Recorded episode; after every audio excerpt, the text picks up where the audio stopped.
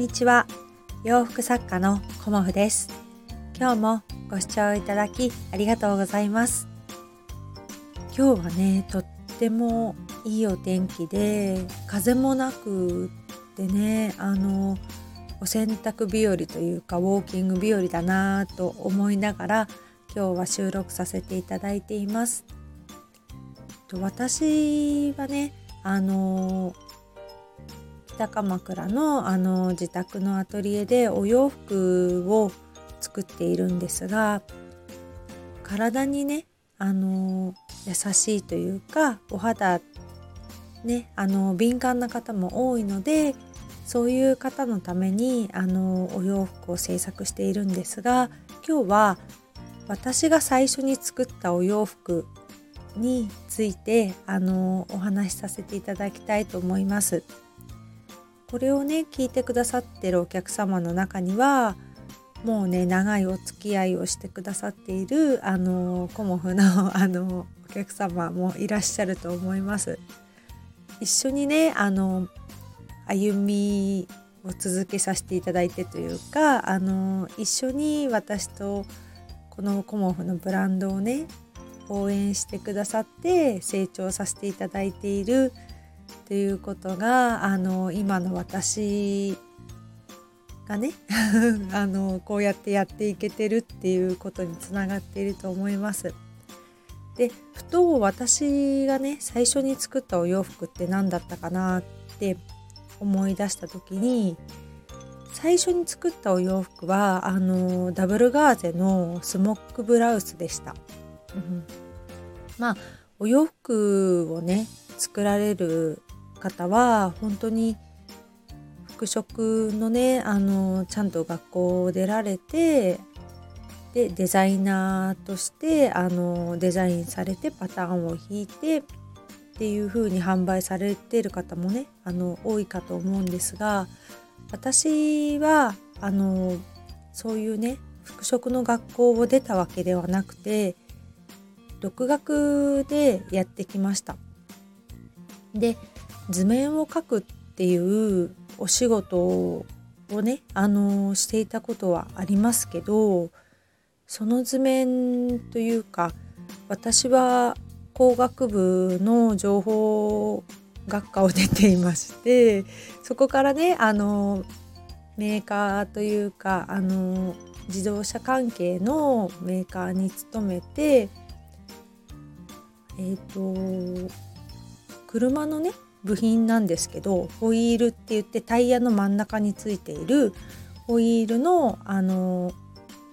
金型ちょっとここね分かりにくいと思うんですけどホイールをねあのアルミホイールなんですけど型に流し込んでそれを作るんですけどその金型の設計をやっていました。なので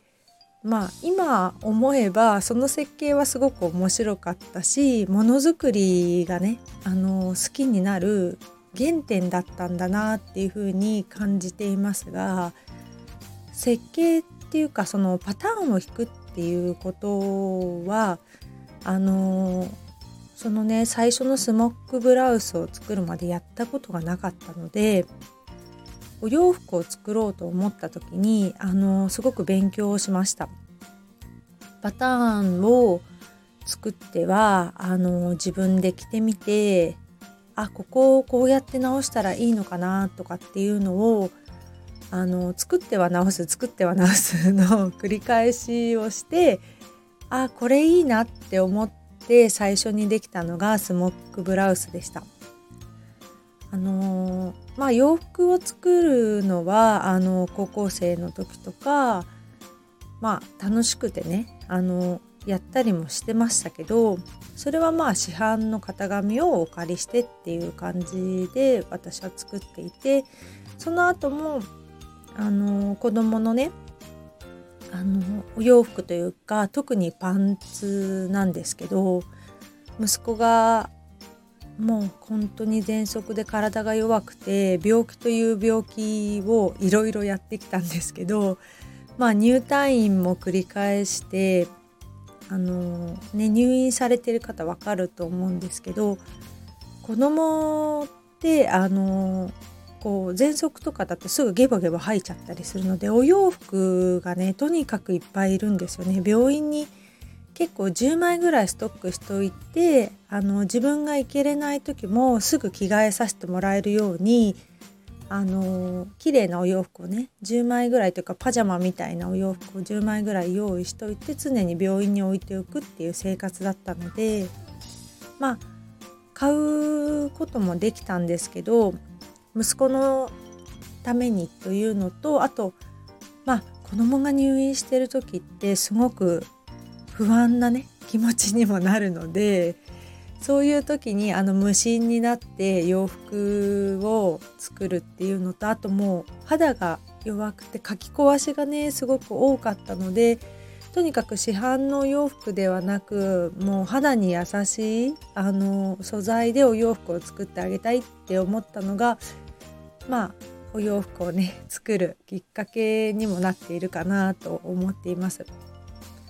そんな感じでまずは最初息子のねガーゼのお洋服を作ったのが始まりなんですけどこのねあのガーゼのお洋服のね気持ちよさをまあ子供さんだけではなくあのうちの息子だけではなくねあの大人の女性の方にもね作ってあの気持ちよさを味わってもらいたいっっていうのと日々の生活の中にねこのガーゼのお洋服を着てあのこうストレスですよね。あの擦れることにより摩擦なんかによって肌がね乾燥しちゃったりカイカイってなっちゃったりするんですけどそのストレスを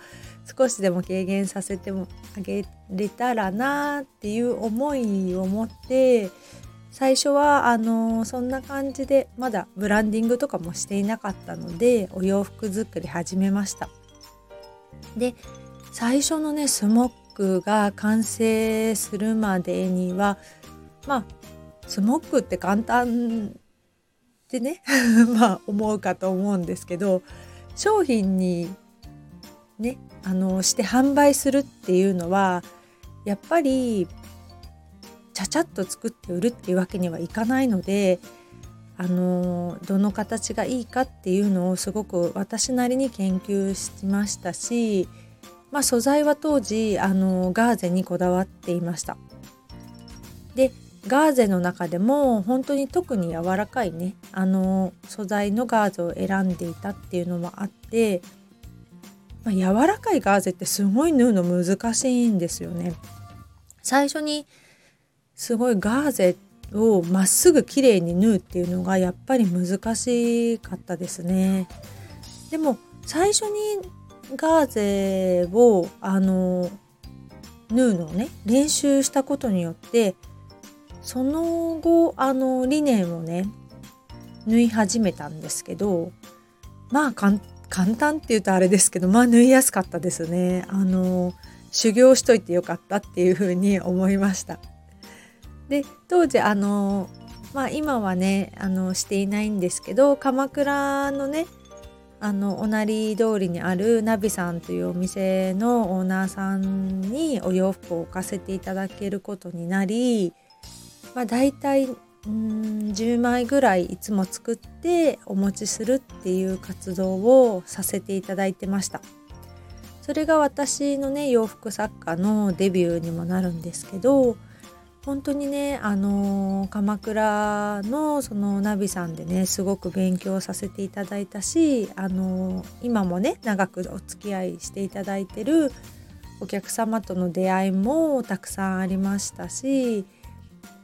本当にね素人の私を育ててくださったっていうもうオーナーさんには感謝しかないんですけどそんな感じで最初はスモックブラウスを作ってえーと、今ではねあのコモフの代表作であるリネンのキュロットスカートをその後作りました。でキュロットスカートも最初はねポケットなしで作っていたんですけどやっぱりねあのお客様のお声からポケットがあるといいよっていう風なお声を結構いただいたのでポケットをつけることにしたんですけどポケットもねあのやっぱりこう浅いとこぼれこぼれ落ちちゃうっていうかねあの物がちゃんと入らないので深めの大きなポケットをつけてるのが私のねキュロットスカートの特徴です。まああのキュロットスカートは、まあ、デザインもこだわっているっていうのもあってこだわりの中でねあのあえて切り替えを入れたパンツにしてるんですけど切り替えを入れると何がいいかっていうとあのまあ細くてスラッとしている方は全く問題がないんですけど私みたいなねあのどちらかというとぽっちゃりしているとかお腹とかにあのお肉？がついている方は特にそうなんですけどウエストからゴムでそのまま下げてしまうとポコって出てしまうんですよね。だから膨らんで見えちゃうというか落ち感がないというかそういう風な感じになってしまうのであえて切り替えをつけることによりそのウエストゴムのボリュームを抑えてまあその下はストンと落ちるような感じのデザインにしています。まあねあのー、私のあの洋服を着てくださる方は40代以上の方に向けて私は作っているのでまあ体型がねやっぱり20代とずっと一緒っていう方はねまあいらっしゃると思うんですけどそういう方はあまりいらっしゃらなくてまあだんだんあの20代の頃30代40代と体型がね変化してきましたっていう方のためにあの体型をまあ変えずにというか今の体型のままであのね楽ちんでしかも綺麗なラインが出るようなお洋服を私は作ってます。でそこがまあデザインのこだわりとあとはもう素材ですねこだわってるのはやっぱりリネンって言ってもチクチクしちゃうとかねいろいろあるのでまあ私も肌が弱いっていうこともありますけどチクチクしない理念っていうのも私のテーマの一つというかこだわりの一つです。そんな感じで最初にね私がスタートしたのはスモックがうんとごめんなさいガーゼのねダブルガーゼの本当に気持ちのいいスモックブラウスとうんとリネンのキュロットスカートなんですよね。まああのもうキュロットスカートってうん百枚作りましたみたいなあの1枚ずつ番号をつけてたわけではないのであの正確にはわからないですがまあもう12年目に入るのでこの活動も、まあ、年間で10枚ってことはないですけど10枚だったとしても120枚なのでもうすごい数っていうかねあのー、作ってきたなっていうのを今ちょっと振り返って感じています。まあ、1,000枚いってるかなっていうのもどうかなと思うんですけど、まあ、ちゃんと数えとけばよかったなっていうふうに思っているんですけど今でもねあの長く愛していただいているというか皆さんに来ていただいているまあヘビロテですっていう方がほとんどなんですけどそれが私の今の代表作品であるリネンのキュロットスカートなんですよね。うん、なので今日はねあのコモフの原点というかあの初心に帰って私の作っているお洋服についてお話しさせていただきました。とってもねあのお天気がいいのでウォーキングも気持ちがいいのでね今日は2回行けたらなと思っています。皆さんもねあのもうすぐお昼になるのかな？ランチしてたりするのかな？うん。楽しいね。あの日曜日をお過ごしください。で私は今日は昨日ねすっごくうまくいった新作のエプロンがあるんですけどそのエプロンのねあのお色違いを作れ作ろうと思います。そして新作のピンタックっていうかねタックをいっぱい入れたまあ、ワンピースまで作れたらいいなというような今日の目標でありました。またね、あの、ブログとかインスタとかツイッターでお披露目させていただきたいと思いますので、楽しみにしていてくださいね。今日もご視聴いただきありがとうございました。洋服作家コモフ小森屋隆子でした。ありがとうございました。